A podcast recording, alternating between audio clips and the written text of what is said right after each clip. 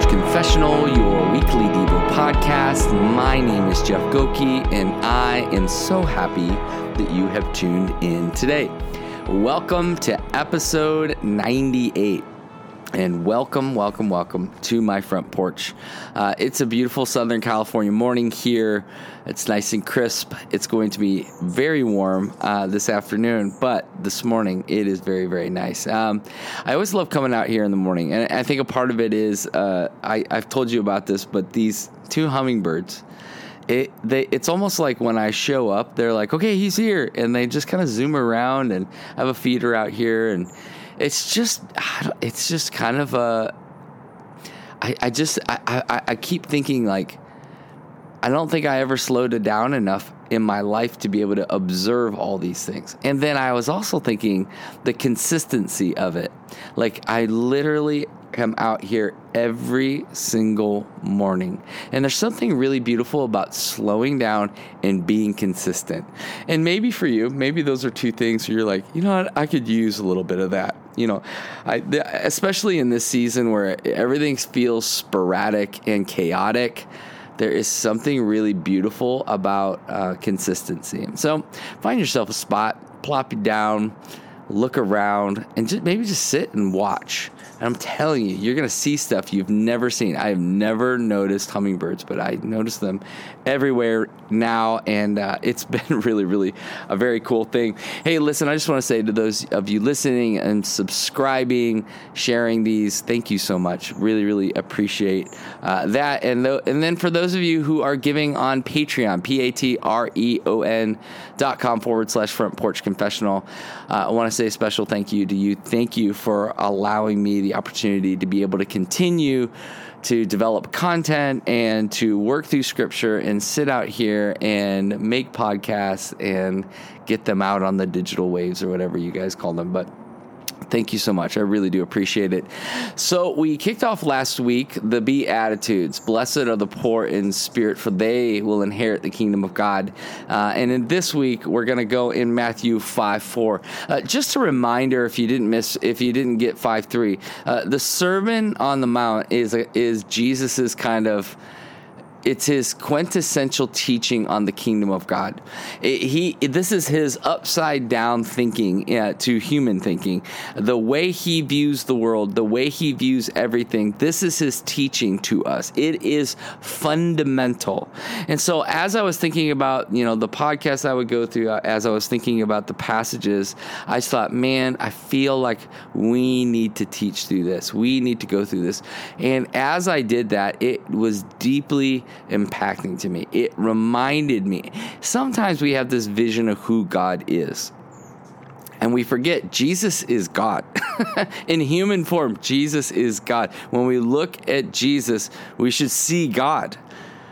And so when we hear these teachings, we should go, these are the teachings of, of God. And this is what he's calling us into. And so often we get distracted by the way we have been brought up or the church or the denomination. And sometimes, um, most times, all times, uh, scripture ends up going, yeah, yeah, yeah, but this is what I want. This is what I desire. So that's really uh, what the Beatitudes is going after. Matthew 5 4 says this this one Blessed are those who mourn, for they shall be comforted. Blessed are those who mourn, for they shall be comforted. Um, if you've been listening to this podcast, you're very well aware that my son had leukemia when he was eight years old.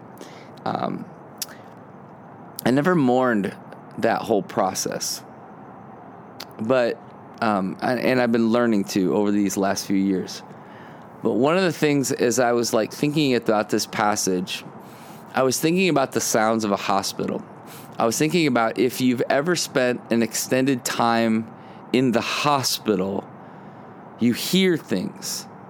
You hear people. And, and, for us, we, we spent extended amounts of time in the hospital, in a room.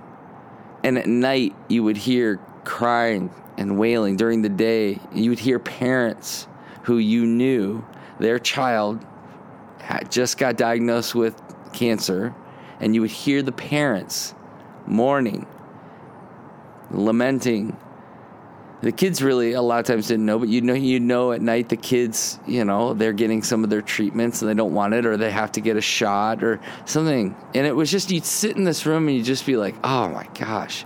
You know, we go to the clinic and the clinic is a place where you're going to get lots of shots. So you're just hearing crying all around. I used to have to take Cooper just for a walk, you know, before he would get some of these shots, you know, because they were so painful for him and I'd have to take him for a lap. And as I take him for a lap and kind of, you know, give him the pep talk, he just hear crying. And, and it was really overwhelming for me.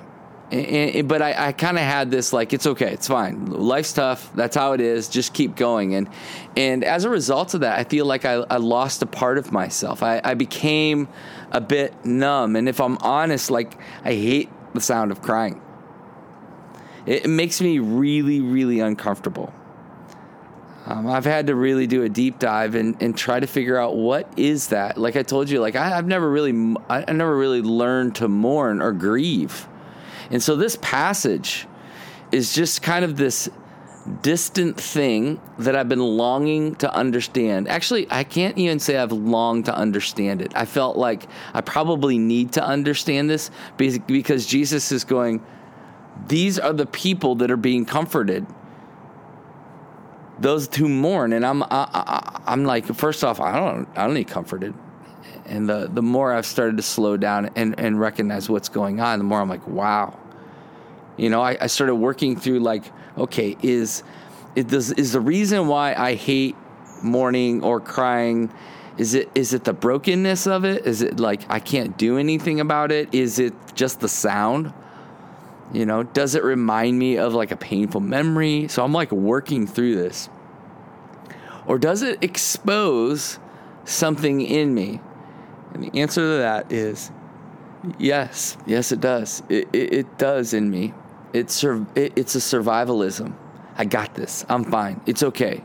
And, and, and, crying is like this reminder that of the brokenness of this world we live in. Mourning feels to me unproductive. Like, what you get? You're gonna you're gonna mourn? Like, you know, suck it up, Buttercup. Let's go. You know, that's kind of how I've survived the different things that I've gone through. Maybe you're like me. Maybe you're like, I don't really cry. I don't really mourn. And Jesus is going, then you can't be comforted. All those pains, all those hurts, all those wounds, you have in your life and the lives of others, you're going to really struggle. You're not going to be comforted in the way that he wants to comfort. You know, the, the word for mourning in the Greek is a really, it's, a, it's one of the strongest words. It's like this, the deepest sense of grief and sorrow. It's literally, it's like mourning the dead. So this isn't just like, oh man, it's not like pity. It's not, oh man, that's, that stinks, man this is like overwhelming. And I would say, as, as Christians who are developing a deep and devoted relationship with God, we should see how this grieves God's heart. This is why you have to think this is why this is so important. This is why Jesus is bringing it out, is because his heart is grieved. We should, we should see and feel how it devastated creation we should see how sin has devastated creation. We should feel, see and feel the loss of life. We should see and feel the divisions in our country and in our world. We should see and feel the racial inequality. We should feel the pol- and, and feel the polarity that's going on in, in our culture. Us against them we should see and feel it. We should see and feel the dividing lines in our social economics. We should see and feel the weight of hospitals that are full of hurting people. We should see and feel people's brokenness in their marriage, right? Life is overwhelming. And, and, and, and the, the strategy that I've taken for most of my life is like, yeah, it is. And let's go. We'll figure it out. We'll survive. And Jesus is like, stop it. Mourn. Just mourn. Mourn it. Mourn the brokenness. Slow down and mourn it. Mourning is not just some void emotional response. It's a deeply, this is important. This is, it's a deeply spiritual thing. Jesus looks over Jerusalem and he mourns at its brokenness and lostness. Jesus sees the hurting and helpless and he has great compassion. He's inviting us into the way he sees and feels about brokenness. This is an invitation to you and me. Come with me. Come mourn with me. We all love the victory. We all want the we love the healing stories, but he's like, I want to I want you to join in in the mourning with me.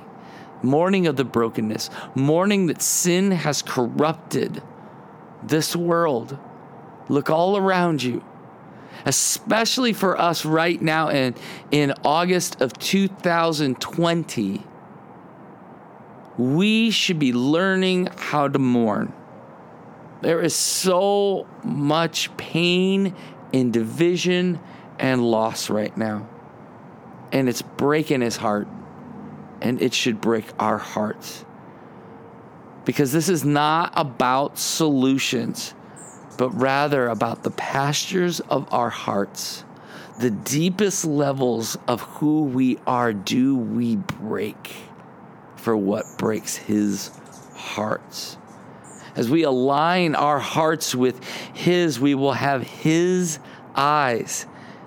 We will have his compassion, and he and He will help us to better understand His sacrifice to make all things new again.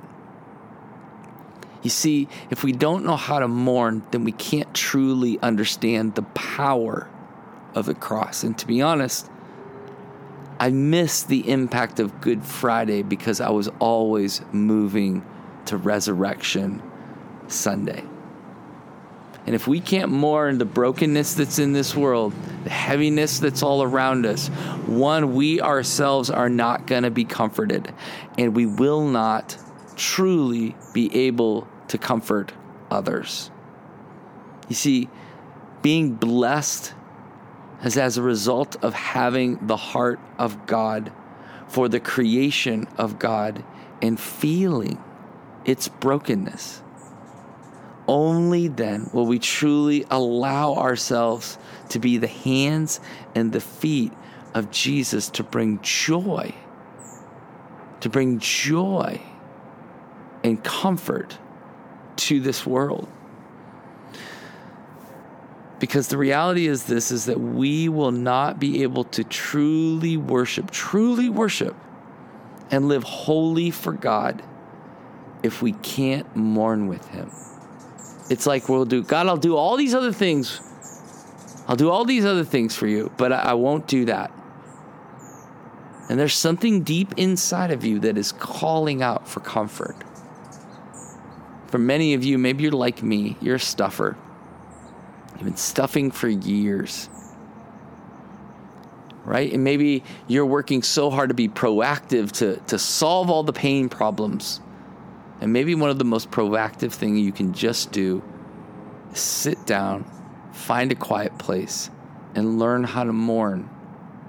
You know, my, my counselor uh, told me in the process as I was working through this you keep what you grieve. You know, as believers, when we grieve, when we mourn the brokenness in this world, we remind ourselves that this isn't how it was supposed to be right? It's not how it was supposed to be. This is not what Jesus intended. And we remind ourselves of that. We keep that in our hearts. But when we don't, we just keep plowing through. Life's hard, it's fine. Just buckle down, go after it. He's like, mourn like Jesus mourns. And you'll be comforted. You see, the Father was comforting Jesus during those times. And what Jesus then did is he went and he comforted other people. So, what are you mourning? How are you praying for it? What are you mourning? What what are you going to choose to mourn or why do you struggle to mourn? I think those are good questions to really work through. Father God, our hearts break for what breaks yours. Give us your eyes and your ears so we can also receive your heart. So take a breath, reflect, and believe that the God of the universe is near to you, near to you, in your own heartbeat. Until next time, cheers.